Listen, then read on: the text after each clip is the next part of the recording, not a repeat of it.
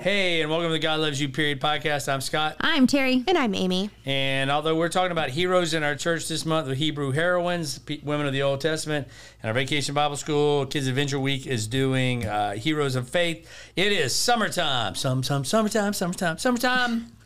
What is your favorite summertime activity you can't do during the rest of the year? Even though we live in Florida and you can pretty much do it year round. what is something you can't do the rest of the year that you love doing in summer? Um, my birthday is over the summer, so I can't do that the rest of the year. So I always like June because it's my birthday month. Yes. and things are slower paced. I like that. Yeah, we do kind of take a break from the school season. Uh, I have a, a girls' kind of week long vacation event that happens usually the last week of August up in Ash. We actually go to Asheville to do it, Asheville, North Carolina. But I have a, like I said, a, a close group of friends that we get together every year um, at the end of summer. So that's kind of my thing. I always do more grilling and stuff in the summer, so I like that. You know, eating, eating, and fruits and stuff. Watermelon. Uh, I'm not a big watermelon. no, guy, because you had to harvest them. right. So, all right. So we're kind of talking about heroes of faith this month with uh, Hebrew heroines and uh, he, uh, in the church services and our worship services, Kids Adventure Week with Heroes of Faith. Uh, we've been talking about uh, biblical heroes. We've been talking about uh, heroes of faith, kind of worldwide, history wise.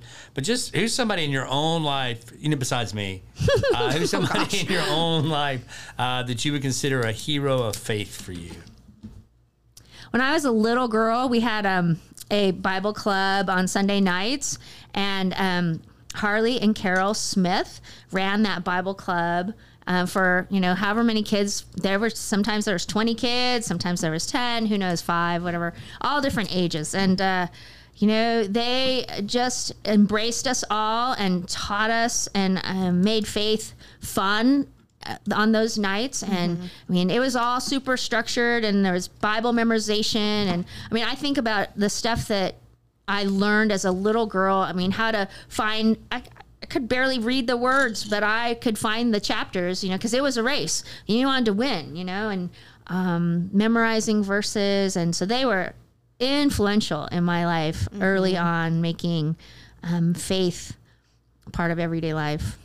Harley and carol smith That makes me think of my middle school small group leaders, Candy Smiley, Tim Smiley's wife, and Judy Stoner. And it wasn't necessary. I mean, of course, they did a great job of teaching us the stories, but it was more that they were willing to be silly, like put up with our middle school girl and antics. They they knew about every celebrity crush I had, and they they would. I mean, they just were so wonderful and they listened to us and made us feel heard and so candy smiley is a hero but i think the one the the person that comes to my mind is just just yesterday i was thinking about her i went to um uh, Cafe con Leche, which is the new Cuban place um, right down the street from us. Oh, we went there on Friday night, right here on. yeah, yeah, it was it's- good. It's really good. They're- I they're- they're- hey, by the way, that, that's right there across from Outback and all that. uh huh. It's right. little It's new in Ormond Beach in the the Fountain plaza. Square Plaza. Fountain Square Plaza, It's man. Their, their their pork was legit and their maduros were legit. Oh yeah, I had Tres their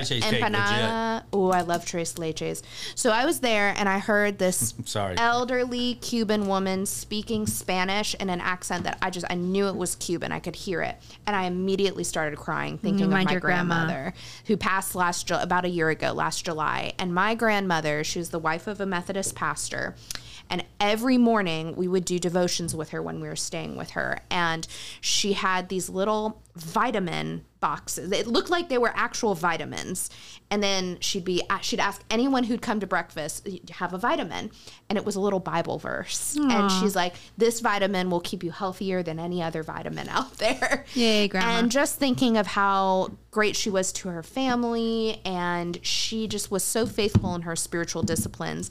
And she put the church really above everything else. She was so dedicated. So I think of my grandmother as my spiritual hero. And in her very last moments, cognizant, um, Macon and I served her communion and she was out of it. She was like on death's door and we offer her communion and you just see her eyes open for the first time in in a, like a day And she gets up, she takes the communion, and she just goes right back to sleep. And that was the last time she Oh, that's was alive. It was like it was such a sacred moment. So I think of I think of my grandmother as my hero.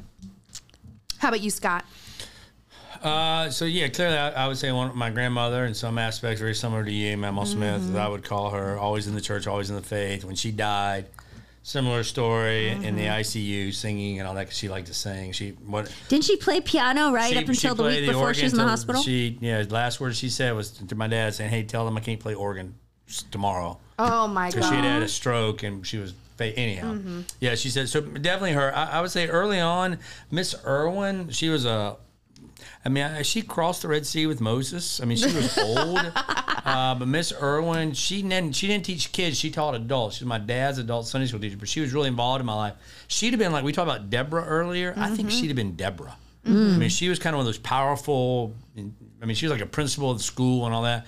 She was just very instrumental in my life. She said something once. I always remember. She goes, "If someone's, if you're mad at someone, if you're holding something against someone, and you're holding against them in your heart, that means they're closer to your heart than Jesus is." Oh, And I've always, I mean, I, she said I was like in the fifth grade, and I have always remembered remembered good. that. that is trying to- powerful. to do that. Uh, I I would say that when I was in uh, in seminary, a woman named Marty Bennett. Uh, she was a church member at the church. Chris was the youth director, children's educator, and I was kind of a student intern. And Marty uh, was a devout Lutheran coming to a Methodist church because her husband James was just a good old boy Methodist, and that's what she did. But she and I had deep theological. She's like the first adult adult she's older than me. She's probably at that time. I'm in my late. I'm in my mid twenties, and she's she's retired, so she's in her sixties. She's like the first adult adult I had like theological conversation with, and she have, and I still have a picture she took of me. I took of communion because communion was so important. She's one of the ones that kind of She shaped your love of communion. shaped some of my love of communion. So she has a picture she shared with me about that, and she anyhow. So yeah, lots of ways. And then obviously two that always stand out to me are David McIntyre and Terry Hill. They're both pastors in the conference in Florida Annual Conference. Both retired now. That's how old I've become. But both of them highly influential on my faith journey. Uh, McIntyre for more ways, and I, I'm the only one that calls him McIntyre. I didn't realize that until I did a video for his him Mac, retirement. too, I I'm call like, him Mac and McIntyre. I would and he- never dare. Yeah, yeah, everybody like I'm like, um, he's just. I mean, compared to my dad, he's the next most influential person in my life. And then Terry Hill, I absolutely adore. Uh, she's uh, she's the first person outside of family that recognized I had a call into ministry, and she kind of mentored me all the way through the process. So I, she's certainly a hero for me, and I still call her every now and then just to, hey, I need help. So, you know.